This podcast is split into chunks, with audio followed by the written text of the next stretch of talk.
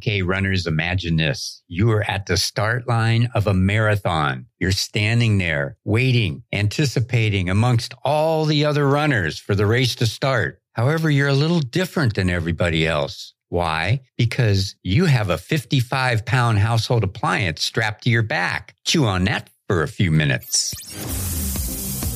Welcome to the Feel Good Running Podcast, where our goal is to keep you motivated, inspired, and energized. As a runner, or perhaps you are looking for the right motivation to become one, you've definitely found the right place. We share inspirational stories from real runners, motivating running related information, and much more to help you feel good about your running. And now, your host and a longtime feel good runner himself, Jim Lynch. Well, hello to all the runners out there, our brand new runners, our brand new listeners.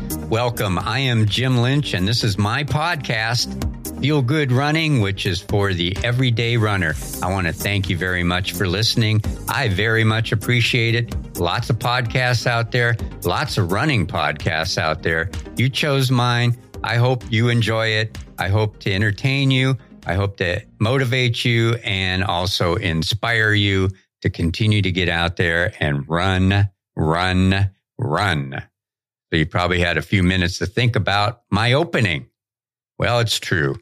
Ben Blowes is my guest today. We did an interview a while back and he ran the London Marathon with a 55 pound dryer household appliance strapped to his back. I am not kidding you. This is a true story. He's an amazing athlete, uh, but I don't know who in the world would want to run with a 55 pound dryer on their back, but he did. And you'll hear about it in just a little bit. So, how is your running going for 2019 so far? You're about, uh, let's see, this is being released on the 18th of January. So, you're 18 days into the new year. I hope that you're feeling good, you're feeling healthy, you're feeling strong, and you're fighting through the winter and you're getting out there and getting your running in. I know that we all get excited when there's a brand new year. We start from scratch to build up our mileage. We try to figure out what we're going to do for the year, what races we're going to do if you're running for races or if you're just running out there for fun. Whatever it is you plan on doing, I just really hope you're sticking with it. So run smart in 2019 and injury free and just enjoy every single run and always feel good about it. That's what I always say. Feel good about your running. You know, even a bad run is a good run because you accomplished something that day and you did something for yourself. Yeah, you may not be satisfied with it, but you know what? That is all part of running because however many bad days you have, you have two or three times as many good days. Just remember that when you're out there. Don't get down on yourself if you have a bad run. Just get out there the next day or the day after and do it again because you're going to have a great run, many great runs, and appreciate every single one of them. So, what do I want to talk about today? Well, it is winter, and I know that Many of you out there are dealing with the elements, the snow, the rain, the sleet, the puddles, you know, you name it. I kind of remember that. I live on Maui, so I'm wearing in January for running what you would wear in July. Now, I'm not doing that to, well, let's say, yes, yes, I am. I am doing that to rub it in because I live here and I'm very fortunate. It's not going to last forever. I know that. But as long as I'm here, I'm going to rub it in. It's beautiful, absolutely beautiful. And I feel for you out there because there were so many years that I ran in the snow and in the rain and in the sleet and, and was running and ran through a puddle and froze and um, all my facial hair would freeze and icicles and stuff like that would kind of dangle off of it. And my hands would just be ready to fall off. They were so cold and my feet were you know, freezing. I remember that. I don't want to remember that, but I do remember that. So I feel for you. I really do. You'll get through it. You really will. You know, what doesn't kill you makes you stronger. So they say. anyways, all right. Now that I completely depressed you uh, because I live here on Maui and you're dealing with winter, I want to talk about something that I absolutely hate, and that's the treadmill. I am not a fan of the treadmill. I do not like the treadmill. There's nothing good I find about the treadmill, and I call it the dreadmill. The reason is, is that I don't want to be a hamster on a wheel. Even when I lived in the freezing cold, if there was any possible way that I could avoid the dread mill, I would. I would always be outside. I wanted to be outside. The dread mill, in my opinion, is pure running hell. All right. Now, you may disagree with me, and I know people that just love the treadmill. I'm not one of them. All right. You know, one of the most common things that I always hear from non runners about running is that running is boring. Well, if you run on a treadmill, you're going to find out what boring is all about. All right. So, anyways, why am I on this tangent? Well, because I found an article looking through the internet, wasting time, and it's written by a woman by the name of Jody Braverman uh, from livestrong.com. That's where it appeared. And the title of it is nine ways to make running on a treadmill way more fun. And the way is all in capital letters. Now, Jody Braverman, she must have been challenged to create this article. And I can picture her being in a meeting and someone said, Hey, Jody, we all know dreadmills are boring. Come up with nine ways to make running on the dreadmill more exciting. And Jody probably thought to herself, oh man, really? I thought I was going to get the assignment to interview Des Linden, the 2018 Boston Marathon winner. What happened to my life? Well, I'm suspecting, and this is my own opinion, that Jody even knew this would be a stretch by her opening paragraph. And it, it says, the monotony of a treadmill workout just makes running more torturous and even those who love to run abhor being stuck inside on the dreadmill. See, she uses that word too. But you shouldn't skip your workout just because it's boring or it's raining outside, or in the case of many people in the mainland, it's snowing. These nine tips will breathe new life into your treadmill workouts. And you never know. You might even start to look forward to them. Well, my interpretation, and this is just my own opinion, is that she was trying to express to us or warn us subconsciously, well, it's, it's like, all right, we all know running on a treadmill sucks, but here is my stab, my attempt to try to somehow, some way make it more fun. All right. So I'm going to go through these nine ways really quick. And, uh, I don't know if you'll agree with me, but seriously, I, I think many of you might. So the first one was find a fun app. Well, I'm personally not familiar with apps that much, if at all. I probably will as I get into more episodes of Feel Good Running, but maybe you millennials or Gen Z runners are tuned in. Me, I'm apparently tuned out. The second is run virtually. Now I understand the concept, but apparently there's there's uh, apps such as Run Social that connect to Dreadmills via Bluetooth and you can run with people live around the world on different courses. Really? Um, why? I, I just, I don't get that. Number three, catch up with friends. All right. So now you're going to run on the dreadmill by talking to friends or family on your phone. Oh my God. Number four, Netflix and run. So you can't get enough Netflix at home. You got to binge at home. And now you're going to binge watch while running on the treadmill. What? Number five is build a motivational video playlist. Now, in this article, what it says is to make a motivational playlist of your favorite scenes from movies, TV, and YouTube that were motivational to you. Now, let me tell you something. You could get in 40 miles, at least 40 miles outside, and the time it would take you to download and edit that list. And I doubt there's a lot of you listening out there that know how to edit anyway. So you'd have to learn how to edit. And that would be another 100 million hours of time that you could spend outside running as opposed to being on the dreadmill. Number six is get creative. I suggest you go to my show notes at feelgoodrunning.com to read this section. Talk about digging deep to write this part. Number seven, give your brain a workout. Hmm. I kind of like this because it says get your brain busy by listening to podcasts.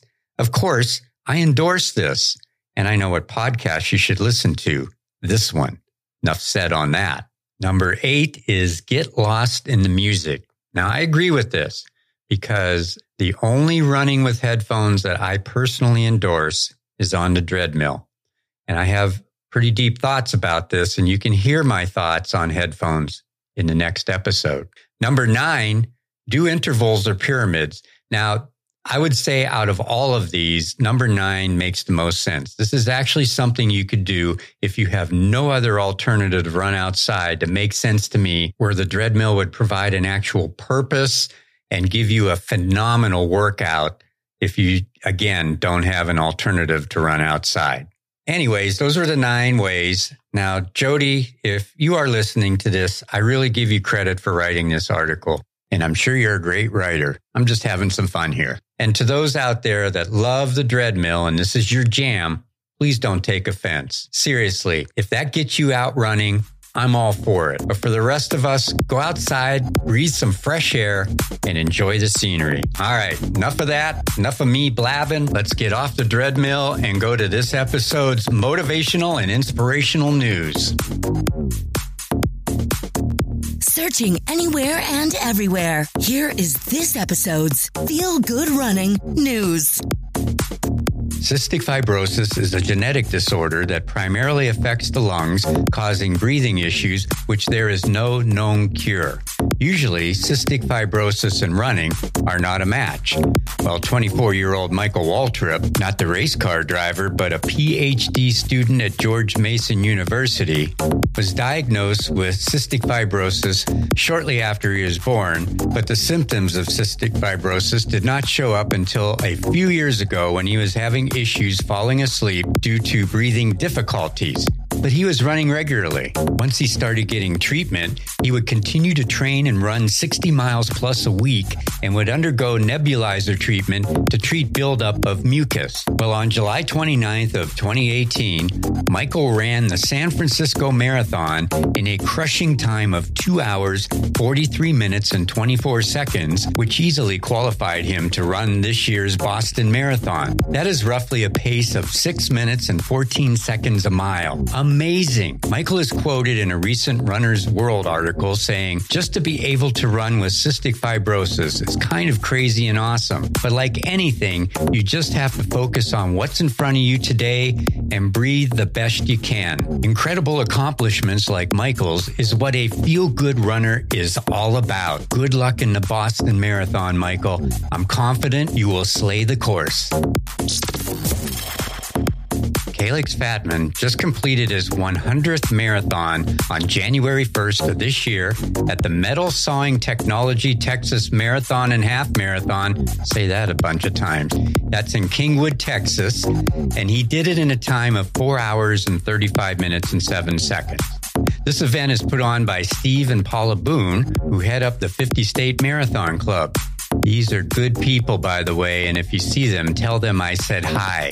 Well, Calix is from Ozark, Missouri, and he got interested in running at four years old, inspired by his dad, who raised him since he was seven months old. His dad would take him to the college track at Mizzou, and he would run laps. He did his first 5K when he was just five years old. And when he turned 10 years old, he was going to do his first 10K, but he skipped it and just went out and ran the half marathon Oh, yeah, Calix. He went out and did another 51 half marathons that year. Yes, at 10 years old. Now he has 100 marathons under his belt.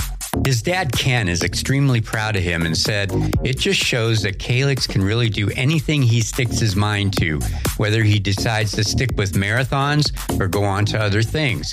Now he would like to do triathlons. Anything Calix is determined to do, he will most definitely do it. So why is Calix's accomplishment so special? Others have run 100 marathons. Heck, even the dummy host of this podcast has done 100 marathons. Well, Calix is only 17 years old, one of the youngest people in the world to run 100 marathons. Calix said, I've always wanted to hold some sort of record for running, but I wasn't that fast to set one of those records for speed. So by doing this, that is something I could do.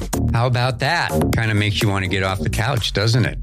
Anyways, Calix, congratulations. You are most definitely a rock star, and I gotta believe you have a tremendous amount of fans out there. And finally, you probably have heard that Adrianne Haslet, who lost her leg in the 2013 Boston Marathon bombings, becoming an inspirational figure, was recently hit by a car a few weeks ago on Commonwealth Avenue in Boston, just a few blocks of the site of the bombings. She has gone through a few surgeries where plates and screws were placed and inserted into her left shoulder and elbow. Adrianne was not a runner prior to, but a spectator when she lost part of her leg during the bombings. She was determined to become a runner, and her resilience, determination, and pure focus to overcome this tragedy, well, she ultimately enhanced her life life and inspired thousands in the most positive way. Just three years later, with a new running blade for her leg, she crossed the finish line of the 2016 Boston Marathon. She had been training for this year's Boston Marathon prior to being hit by the vehicle. At this time, Adrianne does not know if she will be cleared to run this year's marathon, but according to her Instagram site, her head is staying in the game. She wrote, I've been through the worst. I can get through this throbbing pain, this deep anger, this hurdle. Over the past year, Adrianne has been running with Boston's Heartbreak Hill Running Company and has become a faster runner and having a lot of fun. See, as I always say, a running group will definitely enhance your life. Remember that. Well, we all wish Adrianne a speedy recovery and hope in time to reach her goal of running this year's Boston Marathon. I personally think you will come back even stronger, Adrianne. You definitely are an inspiration to all of us runners. The best to you. And now it's time to welcome this episode's very special running guest. Well, runners, this episode's guest is in the Guinness Book of World Records. Yes, Ben Blowes is from Stetchworth, a village between Newmarket and Cambridge in the UK. An ordinary guy, married with two sons, and is a roofer, and is very well known in his village. He was a contestant on the BBC reality endurance show Special Forces Ultimate Hell Week. Yes, Ben is in the Guinness Book of World Records for being the fastest person to run a marathon with a household appliance strapped to his back. Well, first of all, let's get real here. It's hard enough to run a marathon, let alone having a tumble dryer strapped to your back. But Ben ran the 2017 London Marathon with a 55 pound tumble dryer strapped to his back or if you're listening in the UK, that'd be 25 kilos. And he did it in a time of five hours, 58 minutes, and 37 seconds to hold the world record. Think about that. Well, there's just so much more to Ben's story. He is just an outstanding person, a great athlete, a true gentleman, a great bloke. I think that's what you call him over there, blokes. Anyways, enjoy my talk with a very amazing, ordinary guy an inspiring bloke, Ben Blowes. Well, hello. I am on the line today for this wonderful interview with a gentleman by the name of Ben Blowes. He's out of Gazeley, Newmarket, which in my, I've never been over into the UK, but from what I can tell, you're northeast of London, about 119 kilometers and 74 miles uh, from London. Is that correct? Yes, that is correct. Man, oh man. See, internet is amazing. You are also a husband to uh, wife, your wife Louise, and you have uh, two sons, Joel and Spencer, correct? Correct. Awesome. All right. So, Ben, first of all, welcome to the show. I appreciate it. This is Feel Good Running. I'm based out of Maui, Hawaii, but uh, you're we're we're far apart, but we're connected right now. Thank you. So I looked online and I couldn't believe what I saw. I saw a picture of a gentleman, which is you, running the London Marathon on April 23rd of 2017.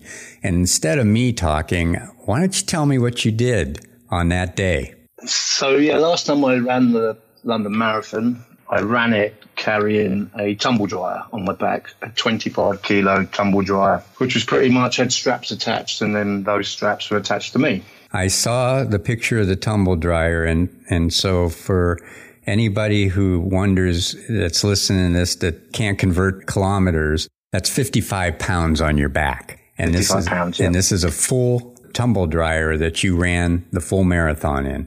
That's correct. Yep. And you did uh, the marathon in how long? Well, it was I was setting out to break a Guinness record, and I, the Guinness had set it at six hours. I had to get under six hours, and I ran I think it's five fifty eight forty something in the end. So just just got it. So first of all, why did you choose a tumble dryer? Is it because somebody else from what I understand in the Guinness Book of World Records, somebody already set something some sort of goal in there or record for the fastest race time carrying a household appliance. That's correct. I think Guinness had set it a couple of years previously, and a couple of uh, guys had tried it but hadn't got under the six hours. When I looked at the record, I thought that that's possibly achievable. I didn't realise it would be that quite that close. I was was hoping for more sort of five five thirty ish, but as you well know in running, things don't always go to plan. Well, yeah, you're absolutely right. I have enough trouble carrying a spy belt with some gels in it, and you are going with a tumble dryer on your back. So, did you just say this is a challenge that I want to do, and then you started uh, training? How it came about? It's um, I filmed a TV program for the BBC called Ultimate Hell Week, uh, Special Forces Ultimate Hell Week, and I'd filmed. We filmed that in South Africa. It's quite a long selection process. There was about five thousand people applied for this TV program, and there was only twenty two people going to go through to the actual filming. And I kept getting through each stage and each stage, and then I got to a selection weekend, and I got through that, and then finally they said to me, "Yeah, you've made it. You're on the plane. You're you're going to be filming this TV show." Which happened to be in April of 2016. Um, went out, filmed this TV show, you know, I had quite high hopes for myself without being big headed. You know, I didn't, I didn't find the, the actual physical side of things that tough. A few others struggled, you know, and people were leaving and being eliminated all the time. And I got down to the last, I think it was eight or nine people, um, which was like week five of six or program five of six, or program four of six. Sorry, I should have got to program five, but I just had a bit of a, I just had a bit of a weak moment. I lost my temper and um, told basically told one of the instructors where he could go, and that was it. I was out of the program, so I, I flew home then from South Africa. And on the Sunday, I, I, I, think I got home on the Friday, and on the Sunday was the London Marathon. So I'm sat at home watching this, and it also coincided with the day that the final was being filmed in South Africa. So I'm sort of sitting at home thinking, I should still be there. You know, I should be. I should still be there. I lost, I lost my call, and here I am, I'm back in England and I should be out there filming the final. So I'm watching the London Marathon, and also I've I'd run the London Marathon every year for the last ten years, and this is the first year for ten years I, am not running it. So you can imagine my sort of state of mind. I'm sitting there. I, I should be running the London Marathon. I should also be in South Africa filming the final of this TV show. And they interviewed a, a guy at the start who was carrying a tumble dryer on his back, and it sort of got my got my attention, and they said, "So how much does this tumble dryer weigh?" And he said, "Well, it has to weigh 25 kilos throughout." Of course, as soon as he said that, we'd been filming for the last 10 days in South Africa carrying a 25 kilo uh, rucksack backpack. So I sort of knew, you know, how it is to run with 25 kilos. So I took his number down off the telly and I tracked him and I tried, you know, and I followed him all the way around. He said he had to go under six hours and he just fell short. I mean, you know, he was only just a tiny bit over, a few minutes over me. He just fell short. And literally from that sort of moment, I went out, I put my weight vest on and thought, you know, I'm going to have a go at that. And then really that's how it came about. And then you also, um, after you graduated from the weight belt, it said uh, somewhere that you um, had a, a, fridge on your back to train I did, a little bit. Yes. I started out with a fridge because I don't know really. It's just you sort of hear these people running with fridges all the time. So I started out with a fridge, but it just wasn't it wasn't secure enough. Um, you know, it's all right for a mile or two, but once you started trying to get any distance, it just it just wasn't sturdy enough. And then someone suggested a tumble dryer, and I went to my local scrapyard and had a look around and found a real sort of sturdy old one. And yeah, that's that's how a fridge became a tumble dryer. Now, I've been running for several years, probably since the uh, early 80s, and not once in my entire life did I ever hear of anybody running with a fridge or a tumble dryer. So that must be something really? over in your side yes, of the neck it's woods. Quite a big, quite a big thing it, over in uh, the UK. Yeah, there's quite a lot of people who do it. Well, not a lot. There's probably about three or four, but you sort of hear of people. There's there's a guy up north called uh, Tony Tony the Fridge. There's another guy called Phil the Tumble. You know, there's there's these these guys who sort of quite legendary in in, in the small circles of running carrying household appliance. That is absolutely amazing. And you know, yes. um, one thing I want to tell everybody that's listening is that Ben is an amazing athlete because he's done, and I believe this is this is what I read. You've done 30 marathons, but your normal marathon time is somewhere right around two hours and 50 minutes to three hours and 10 minutes. You kind of, they all fall right into that period. Yeah. yeah. So, yeah. you know, we're talking about somebody who knows what he's doing out there. So you add 55 pounds on and you still do that under six hours. That's absolutely amazing. First of all, that you did that. And second of all, that, you know, you're, you're a quality athlete. Now, you mentioned, I think I saw a video of you and you were saying you had a really rough second half of that marathon that year with the, the tumble dryer on your back. Tell me what you went through mentally to get through the end and what you were thinking about, because I know your body was probably starting to fall apart. It was. Um, you know, I've done what I've done in a lot of marathons with or without a tumble dryer, and that's set off too fast. You know, I'm always I'm constantly, constantly when I race, when I train, I, I sort of really don't pay any, any attention to the to the watch at all. I record it just so I know. But if I'm feeling good, I'll run a bit faster. If I'm if I'm not, if I'm feeling a bit tired and work and everything else, I'll just run. And it really doesn't bother me. But when I race, I get switched on beforehand, and you know it's it's basically until I finish. It means sort of everything to me to get to get to the finish line as fast as I possibly can. And I should have set out really at sort of like a 5:45 pace, but I didn't. I went out five 5:15 pace. First half sort of came through, came by, and it went pretty quickly, and I was getting massive amount of support from the people on the on the London Marathon, and I and I really enjoyed it. And then got to halfway, and I met my wife and my friends. Um, quickly took the because I was allowed to take it off, but I wasn't allowed to travel forward. And you know, if it comes off, let's go on the floor exactly where it where you, where you take it off and then you put it back on. So I got to halfway, I took it off, changed my t-shirt, changed my socks, changed my shoes for the second half. And I don't know. I mean, it's it's a tough part of the London Marathon just after halfway. You know, there's, there's, you're going around the Docklands area and from about 13 to 18, 19, it's a bit quieter. The crowds are a bit quieter and you're sort of doing a few loops out and backs and stuff. And it gets a bit, gets a bit tough. And it's, you know, I've seen it before when I'm running personally without a tumble dryer, I felt it there, and I've also seen it from the other way where I felt amazing at that point, and seen other people really suffering. So it really, yeah, it was just it was just getting so heavy, and I just couldn't work out why it was so heavy. But I mean, you know, at that point, I'd sort of run 15, 17, uh, 20 miles with this thing on my back.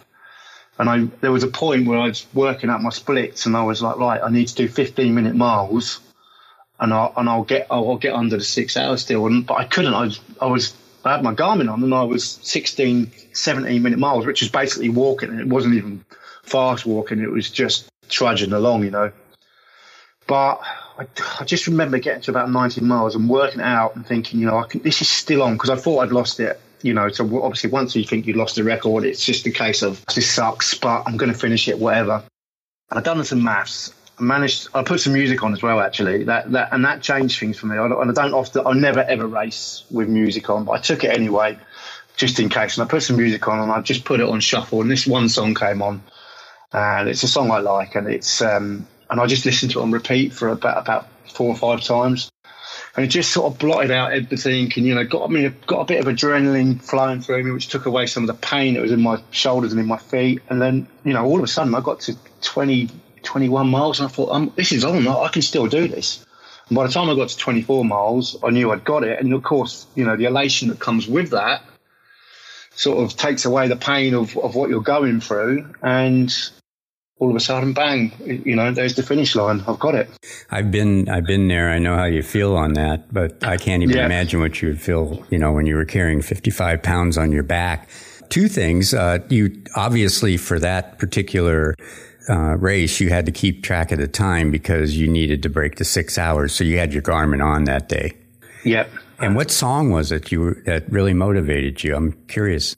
It was a song called "Everybody's on the Run" by Noel Gallagher. I doubt you've heard of it, but Noel Gallagher was uh, he was the part of a group called Oasis, quite quite big in England. Oh, right. They're big, big over here too. No, Big I know. over there, yeah.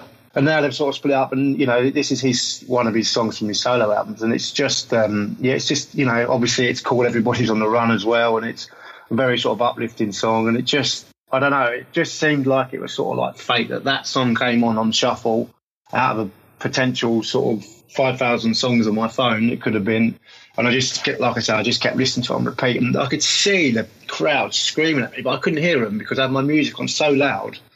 It was almost I was like, well, like you know yourself, you sort of zone out, and you? you can't, you only, you can only hear what's sort of internal, and everything else is just sort of blocked out. Although you can still see it all, it's all sort of blocked out. The It's like a dream away. It is like a dream. Yeah, you're listening to your music and you see people moving and smiling and clapping, but you can't hear them. I, I, I don't listen. I don't run with music either. I like the No. natural sounds on the outside, but um, I have have done that a few times. Now, the the show Feel Good Running that I do, the podcast, our whole focus is on the everyday runner. We we work Yes. and and people that have done uh, really really good things uh, in running and have given back. Now I know you um, you did this uh, for a charity, which was called Racing Welfare. You want to tell me a little bit about that charity that you did it for? Yeah, well, where I live is is quite a famous sort of. The town of Newmarket is the home of horse racing in, in England or in the UK. So we have like the Jockey Club have its, has its headquarters here and everything everything else that goes with that. So all the you know we have two race courses here. We have all the gallops where you any morning of the week you can go out and see the race horses training. So it's a very very horsey town. And when I was looking I had a place anyway because I had a good for age place from the year before. So I had a place. I didn't have to do it for charity, and I thought, you know what, what who can I, which charity can I do it for? And I sort of, they're all every single charity you could pick. You know, they're all they all have their, they're all they're all worthy, that's for sure. And but I just thought, you know, I'm just going to do it for something local because I'm I'm from this town. Everybody knows me from this town. Um, you know, for running and everything else. So.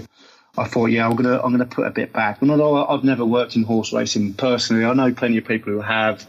Um, I train at a CrossFit gym in, in Newmarket as well, and one of the ladies there who, who comes to the six a.m. class, she she worked for the charity, you know. And I remember lying on the floor, sort of stretching out, but talking to her about it one day, and I just thought, yeah, you know what, I'm gonna I'm gonna do it for them. So that's why it was, and it, you know, the response from it was it just went crazy really.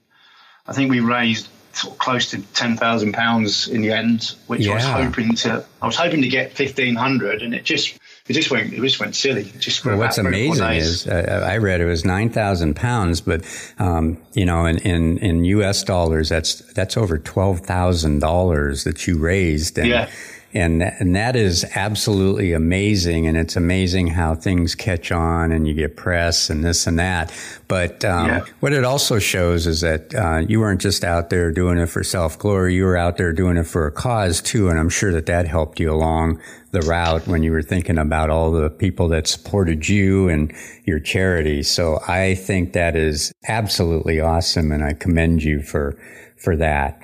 Now, um, now in in your your personal life, you are a uh, self-employed uh, roofing contractor, correct? That's correct. Yeah. Yeah, they, they said in there that if you look up on a roof, you might see us somewhere um, in that area. Now, besides this, which has been a really remarkable thing that you did, you're also an ultra runner and you were a boxing coach for four years. Um, I found that to be quite interesting. Tell me about that. Well, well, I used to box myself um, from the age of about 18 to, to, I don't know, 22, 23. And that's how I got into running, really, because my boxing coach used to, to make us run. But we'd only have to do like three miles two or three times a week. And I used to detest it. I used to absolutely hate it. It's the worst part for me of, of boxing training was the running. But when I stopped boxing, I sort of continued the running because, you know, the benefits of running, keeping weight down, how it makes you feel and everything else. So that's really how I got into running. But my, my boxing coach was a man called John Humphreys and he's a, he was a great guy, really, inspirational. And unfortunately, he, he, he died really young. I think he was in his forties. He, he got struck down with cancer and it was a, a really terrible, sad time everyone, for everyone concerned his family and everything else. And but one of the last things he said to me was, he said, stick a, stick a set of pads on, do a bit of coaching. He said, put a bit back into the sport. He said, you never, you never know. What, and I vividly remember him saying to me, you never know where it could lead to. You know, and so that's what I did. So I started coaching at the local boxing club in Newmarket, and I was there four or five years, maybe coaching there as as an understudy to the head coach. And then Cambridge University which Cambridge is a town which is sort of 20 miles from where we live. Cambridge University were advertising for a new head coach for their boxing. So I applied for it. Didn't really think I'd get it because, you know, I wasn't that experienced. I'd only had four or five years. Went over for a couple of interviews and, yeah, lo and behold, I, I got given the position as head coach of Cambridge University Boxing Club. Wow. So I was at Cambridge, I was at Cambridge University Boxing Club coaching there for four seasons as head coach. Um, first year, it's it's quite a different format for Cambridge University boxing because you don't the guys who you're coaching they're all graduates and they're some of the, the smartest people in the country and they're they're they're there to obviously study and get their degrees and, and launch their careers. But if they want to box they can come in. And none, none of them really have any background in boxing but they come in in October and we have sort of six months to turn them into something that resembles a boxer. And then we then we, we fight against Oxford in the, the annual varsity match. And this varsity match is one of the oldest boxing competitions in the world. It's like 106 year. So that's basically what all you do is you prepare these, you prepare the, the, the guys and girls as well now because there's the girls do it as well. But you prepare them for the varsity match. So we now we had our first, my first varsity match was in Oxford, um, and we went to Oxford and we and we beat them. I think we beat them five four. So you have to win obviously five fights out of the nine to win the varsity. So we won the varsity in my first season. So that was pretty amazing. Um, I'd done it four years as head coach. It sort of coincided with my wife becoming pregnant with our first child. And I, you know, like I say, it's 20 miles away from my house. And I had to get into the centre of Cambridge sort of three or four times a week. And it was just eating up all my time. I wasn't getting paid for it as a volunteer.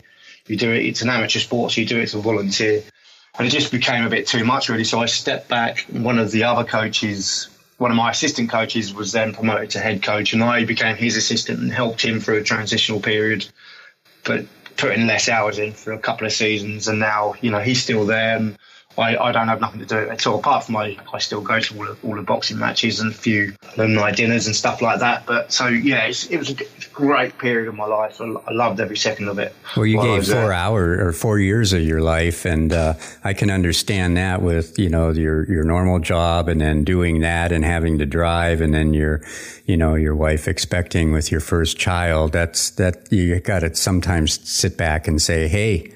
I got to cut something out here, and exactly. Know, given four years, that's a long time, and that's really admirable that you you gave that much time, and you know probably changed people's lives. I would assume. Yeah, and met some fantastic people. Whilst you know the, the guys, you know, I'm I'm I'm a roofer from I'm a, roofer from Newmarket, and I'm meeting some of the sort of cleverest brains in the country. And these people are going to go on to become sort of the prime ministers and politicians and everything else. But you know, they're they're, they're not that different to me, really. Or, you know, although they may have been brought up completely different and come from a different background, you know, guys are guys. When guys get together on a minibus going away somewhere, they talk about the same sort of things that guys do. And it's just, it was just, like I say, a fantastic time. I met some, some great people, some inspirational people. And funny enough, I also met uh, another boxing coach who went by the name of Lee, of Lee Steggles. Um, and he was on the first series of the program, the program I, I eventually went on, Ultimate Hell Week. Mm-hmm. So looking looking back on it, if I hadn't have met, if I hadn't have taken the Cambridge or hadn't got the Cambridge job,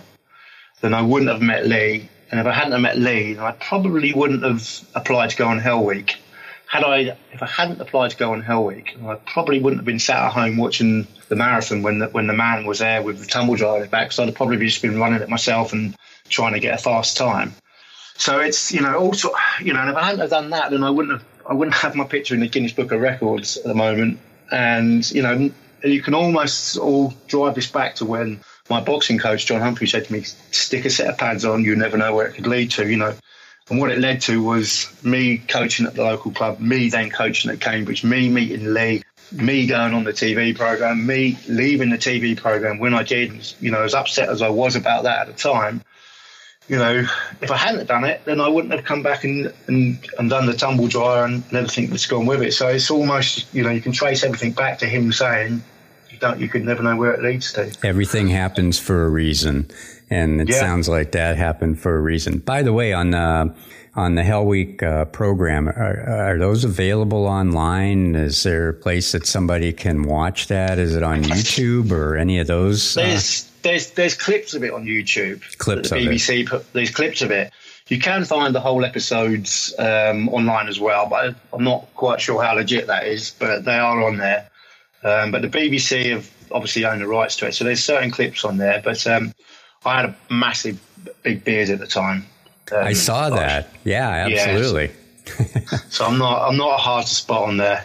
Yeah, anybody that goes on and, and looks online, they'll see the picture with the beard because that's in there. Yeah, I'll I'll research it and see if I can find something. And if I find some link to it, I'll I'll put it up on the show notes too. So, yeah. um, you are preparing yourself for um, a major challenge. Um, it sounds reading about this, it's probably the biggest challenge you've ever done in your life. Um, and this is going to happen in 2019, from what I understand. And uh, you have a website up. It's called Blowes Rows, and it's called uh, Row the Atlantic. Um, tell me a little bit about about this challenge and how you came about, and what you plan to to do for this whole thing. Yes. So as you say, December next year, 2019, I'm planning to row across the Atlantic Ocean. I'd like to do it solo, leaving the Canary Islands, just off the coast of Africa, in December and arriving in Antigua, hopefully around 50, 60 days later, um, in yeah, January, February time, 2020. That is the plan. Now, when I looked at it, it's uh, roughly in uh, miles, it's roughly 3,000 miles. yeah, 3,000 miles, yeah. 3,000 miles. And I looked on uh, Google Maps, and uh, between where you start uh, to where you finish, there's nothing but water. And Absolutely nothing at all. Apart, normally, apart yeah. right. And normally it's a team of two to four, and there is a lot of challenges in that 3,000 miles.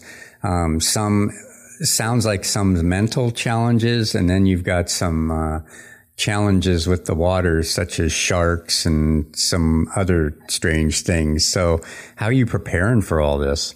It's, it's really difficult to prepare for it because, you know, unless someone physically drops you in the middle of the ocean and says, stay here for a week or for a few days, you know, there's no way you can know how you're going to feel once you get to that point because, you know, at some point in that race, I'm going to be 1,500 miles from land behind me, and I'm going to be 1,500 miles from land ahead of me. I'm going to have about six miles of sea beneath me. And realistically, the closest person to me will be on the uh, space station as it goes over, sort of 280 miles up in the in the sky, up the, above me. So you know, you are literally in a desert of sea. There's nobody out there. There's nothing out there. Um, but how you prepare for that, I don't know. I just I think it's one of those things that you you, really you sort of learn as you go. Um, from what I've been told, and I've spoke to a lot of people at length about it, the hardest part is the first week, maybe two weeks, because you're going out, and usually when you go out on your boat, you you turn, you know you know you're going to turn around and go back at some point, but you you know there's no turning back once you go out. Get to a certain point and you think, right, if I wanted to pull out, this could be, you know, I, I could still pull out but you know, until you get, from what I gather, you after a couple of weeks, everything settles down. You get used to the sea, and you get used to everything, and you get used to the loneliness, um, and you sort of get you get on with it. From what I can gather, but I don't know. There's no real way you can prepare for it until you until you're there. Physically, I can make myself as fit as I can be. Um, trying to put some weight on, trying to stop running, so I put some weight on, but I'm finding it difficult to stop running um, because obviously I'm going to lose kind of potentially like a third of your body weight as you go across. I believe that. Yeah, absolutely. Yeah.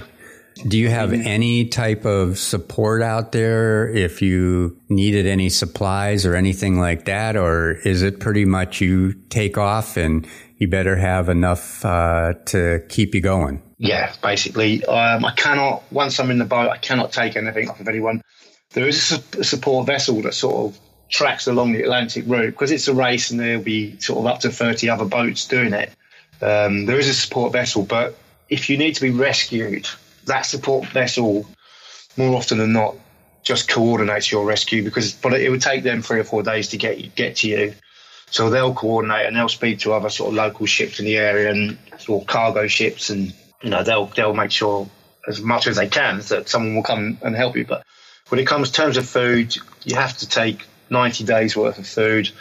Um, that all has to be inspected at dockside and counted and, and signed off. So there's no yeah, you're not going to be able to do it if you haven't got enough food. Your water, you, you turn seawater into into drinking water using a desalinator machine, which runs off of solar power.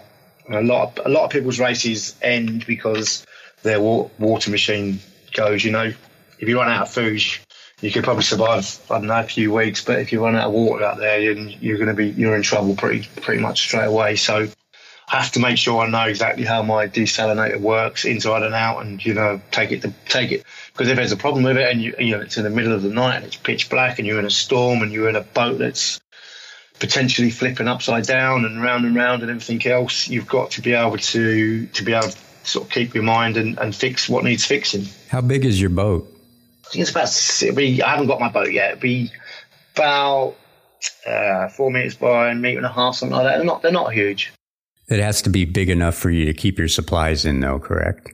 Big enough to keep your supplies. It's also got a, a cabin, an airtight cabin, so you get in this cabin when it when the, when the storms come, which they which you know they always do, and you decided you don't want to be out there and. You get in your cabin and you shut the hatch, and you're airtight. And as long as that hatch stays shut, you know the boat can roll and it can go be submerged and everything else. As long as the hatch stays stays shut, then you're you're safe, relatively safe. And is there uh, what is the percentage of uh, teams or individuals that start out that that make it?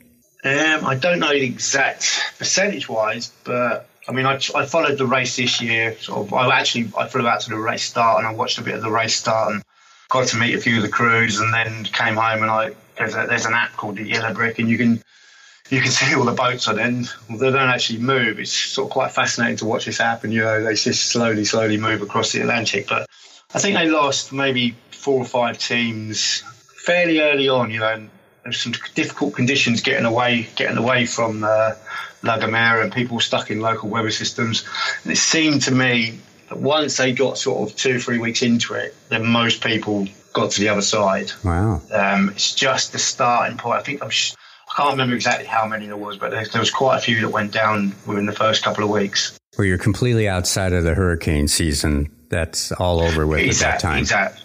Yeah, exactly. That's why they do the race in December. Although apparently, um, I think it's 2006. There was there was a hurricane. It's the first one in December for 60 odd years. But yeah, so it's not impossible there's going to be a hurricane, but it's highly, highly unlikely. Highly unlikely, right. And yeah. uh, is the temperature, uh, I know as you get more towards the Caribbean that it's going to be warmer, but where you're starting off from, is that a, uh, is that warm or are you going yeah. through cooler uh, pretty much? I mean, it's, I went there, like I say, I went there in December last year, and it was to leave England in December, which we had sort of snow and ice, and to to fly south for four hours and to the Canary Islands, and it was it was beautiful. It was really warm, but it's yeah, you. It just depends on how the local weather is. You can be you can be down into your trunk straight away, or you could have your sort of wet weather clothes on.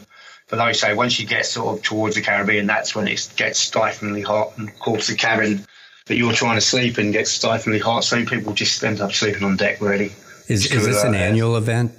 It is. Yeah, it's called the Talisker Whisky Atlantic Challenge. Okay yeah, the reason I heard about it comes back to Hell Week again. One of the contestants, uh, a guy called Jamie Sparks, he'd done it. Him and his friend had done it.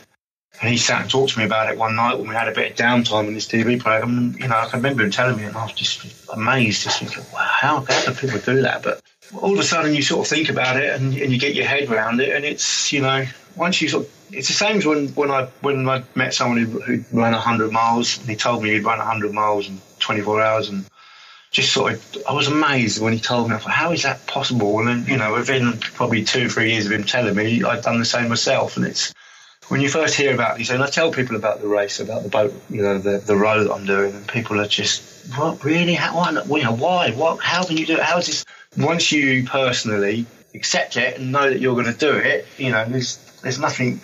I'm, whatever happens, I'm going to do this race, and unless something goes drastically wrong, I'll finish it. You know, and I'm, I'm hoping to be competitive in it as well because it is a race. And the second I start rowing, is I'll, I would be doing everything in my power to get to the other side and get off that boat and get back to my family.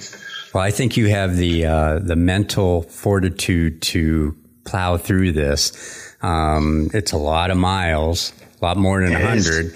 Uh, but yeah. but I think you know, just like anything, whether you're running a 5K, a marathon, an ultra, uh, rowing across the Atlantic Ocean, it's all mental. Um, you know, you got to have some sort of physical ability, but you know, a lot of it's mind power. So I, I think you're going to do just fine based on everything that I read about you. You're a pretty phenomenal person and, and, and a really good athlete. So I wish you the best in, in that challenge. And uh, we'll you. have to keep track of you on that. Well, anyways, yeah. I just wanted to um, thank you, Ben, so much for coming on our show today and sharing your stories with us and uh, your, your accomplishments and uh, your life a little bit. It's, it's been very exciting uh, to, to have this opportunity to talk to you. Thanks. It's been a pleasure.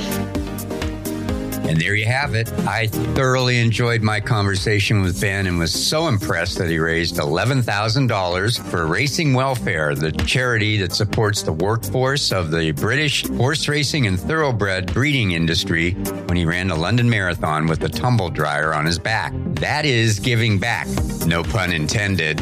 Anyways, I wish Ben the best and please go to the show notes at feelgoodrunning.com to find pictures and links to become more familiar with Ben. And we wish him the best in the Row the Atlantic Challenge that you can connect with Ben at blowesrows.uk. And please, to be connected with Feel Good Running, go to feelgoodrunning.com and get on our email list. I absolutely promise not to pound you with emails, and when I do send them, I will only give you good information and of course, a nice rating, five stars, on iTunes will help build and grow the show. You are my community, and Feel Good Running is all about you. And I always want to keep that commitment to you. So anything you can do to help to grow the show by letting your friends know, giving us a good rating would certainly be appreciated. So thank you for listening and all your support. Here is a running quote to keep you inspired and feeling good. And now it's time for this episode's motivational running quote. And it's absolutely perfect for the beginning of 2019. And it goes like this Serious running begins when you take running seriously. That's serious running begins when you take running seriously. No exceptions. Think about that. If you take your running seriously, it's going to give back to you tenfold. And with that, stay focused, stay healthy, stay committed, and always, always feel good about your running. That's it for this episode. Thanks for listening. Please consider sharing this podcast with your running friends and spread the feel good running vibe around you head over to feelgoodrunning.com to access all the links and resources mentioned on the show. Until next time, keep motivated, keep focused, and keep on running. It is sure to make you, well, feel good.